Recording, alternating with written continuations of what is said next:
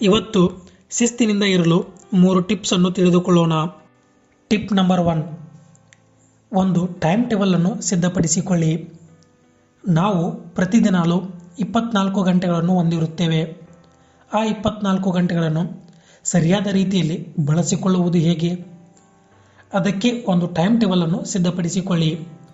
ನೀವು ಪ್ರತಿದಿನಾಲು ಇಪ್ಪತ್ನಾಲ್ಕು ಗಂಟೆಗಳಲ್ಲಿ ಎಂಟು ತಾಸು ನಿದ್ದೆ ಮಾಡಲು ಉಪಯೋಗಿಸಿಕೊಂಡರೆ ಇನ್ನೂ ಹದಿನಾರು ತಾಸು ಉಳಿಯುತ್ತವೆ.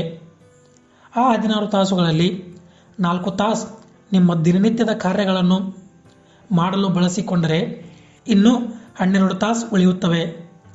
ಅಂತಹ ಹನ್ನೆರಡು ತಾಸನ್ನು ಬೆಳಗ್ಗೆ ಮೂರು ತಾಸು, ಮಧ್ಯಾಹ್ನ ಮೂರು ತಾಸು, ಸಾಯಂಕಾಲ ಮೂರು ತಾಸು, ರಾತ್ರಿ ಮೂರು ತಾಸಿನಂತೆ ಒಂದು ವೇಳಾಪಟ್ಟಿಯನ್ನು ನಿಮಗೆ ಹೇಗೆ ಬೇಕೋ ಹಾಗೆ ಸಿದ್ಧಪಡಿಸಿಕೊಳ್ಳಿ.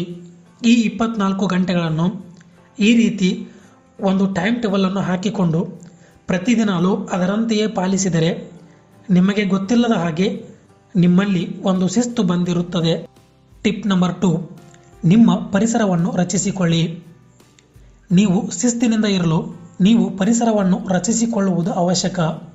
ನೀವು ಯಾವುದಾದರೂ ಕಾಲೇಜಿಗೆ ಅಥವಾ ಆಫೀಸ್ಗೆ ಬಸ್ಸಿನಲ್ಲಿ ಹೋಗಬೇಕಾದರೆ ನಿಮಗೆ ಬಸ್ಸಿನಲ್ಲಿರುವ ಜನರಿಂದ ಡಿಸ್ಟರ್ಬೆನ್ಸ್ ಆಗಿ ಆಗುತ್ತಿರುತ್ತದೆ. ಹಾಗಾಗಿ ನೀವು ಒಂದು ಹೆಡ್ಫೋನ್ ಹಾಕಿಕೊಂಡು ಪಾಡ್ಕಾಸ್ಟ್ ಅಥವಾ ಯಾವುದಾದರೂ ಆನ್ಲೈನ್ ಕ್ಲಾಸ್ಗೆ ಅಟೆಂಡ್ ಆಗಿ. ಹೀಗೆ ಮಾಡುವುದರಿಂದ ನಿಮ್ಮ ಸಮಯವನ್ನು ಸರಿಯಾದ ರೀತಿಯಲ್ಲಿ ಸಮರ್ಪಕವಾಗಿ ಬಳಸಿಕೊಂಡ ಹಾಗೆ ಆಗುತ್ತದೆ. ಇದೊಂದು ಉದಾಹರಣೆ ಅಷ್ಟೇ. ನೀವು ನಿಮಗೆ ಅನುಕೂಲವಾಗುವ ರೀತಿಯಲ್ಲಿ ನಿಮ್ಮ ಪರಿಸರವನ್ನು ರಚಿಸಿಕೊಳ್ಳಿ.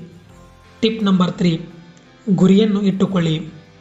ನಿಮಗೆ ಯಾವ ಯಾವ ಗುರಿಗಳು ಇವೆಯೋ ಅವುಗಳನ್ನು ಒಂದು ಪುಸ್ತಕದಲ್ಲಿ ಬರೆಯಿರಿ. ಅದರಲ್ಲಿ ಒಂದನ್ನು ಆಯ್ಕೆ ಮಾಡಿ.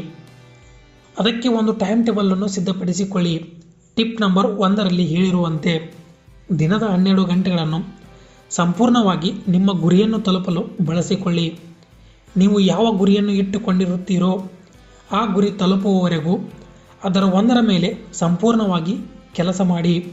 ಆ ಗುರಿ ಮುಗಿದ ನಂತರ ಮತ್ತೊಂದು ಗುರಿಯ ಕಡೆ ಗಮನವನ್ನು ಕೊಡಿ. ಈ ಮೂರು ಟಿಪ್ಸನ್ನು ಪ್ರತಿದಿನಲೂ ಫಾಲೋ ಮಾಡಿ. ನಿಮಗೆ ಗೊತ್ತಿಲ್ಲದ ಹಾಗೆ ನಿಮ್ಮಲ್ಲಿ ಶಿಸ್ತು ತಾನಾಗಿಯೇ ಮೂಡಿರುತ್ತದೆ. ಟಿಪ್ ನಂಬರ್ ಒನ್ ಒಂದು ಟೈಮ್ ಟೇಬಲನ್ನು ಸಿದ್ಧಪಡಿಸಿಕೊಳ್ಳಿ. ಟಿಪ್ ನಂಬರ್ ಟು ನಿಮ್ಮ ಪರಿಸರವನ್ನು ರಚಿಸಿಕೊಳ್ಳಿ. ಟಿಪ್ ನಂಬರ್ ತ್ರೀ ಗುರಿಯನ್ನು ಇಟ್ಟುಕೊಳ್ಳಿ. ಶಿಸ್ತು ಎನ್ನುವುದು ಗುರಿಗಳ ಮತ್ತು ಸಾಧನೆಗಳ ನಡುವಿನ ಒಂದು ಸೇತುವೆಯಾಗಿದೆ.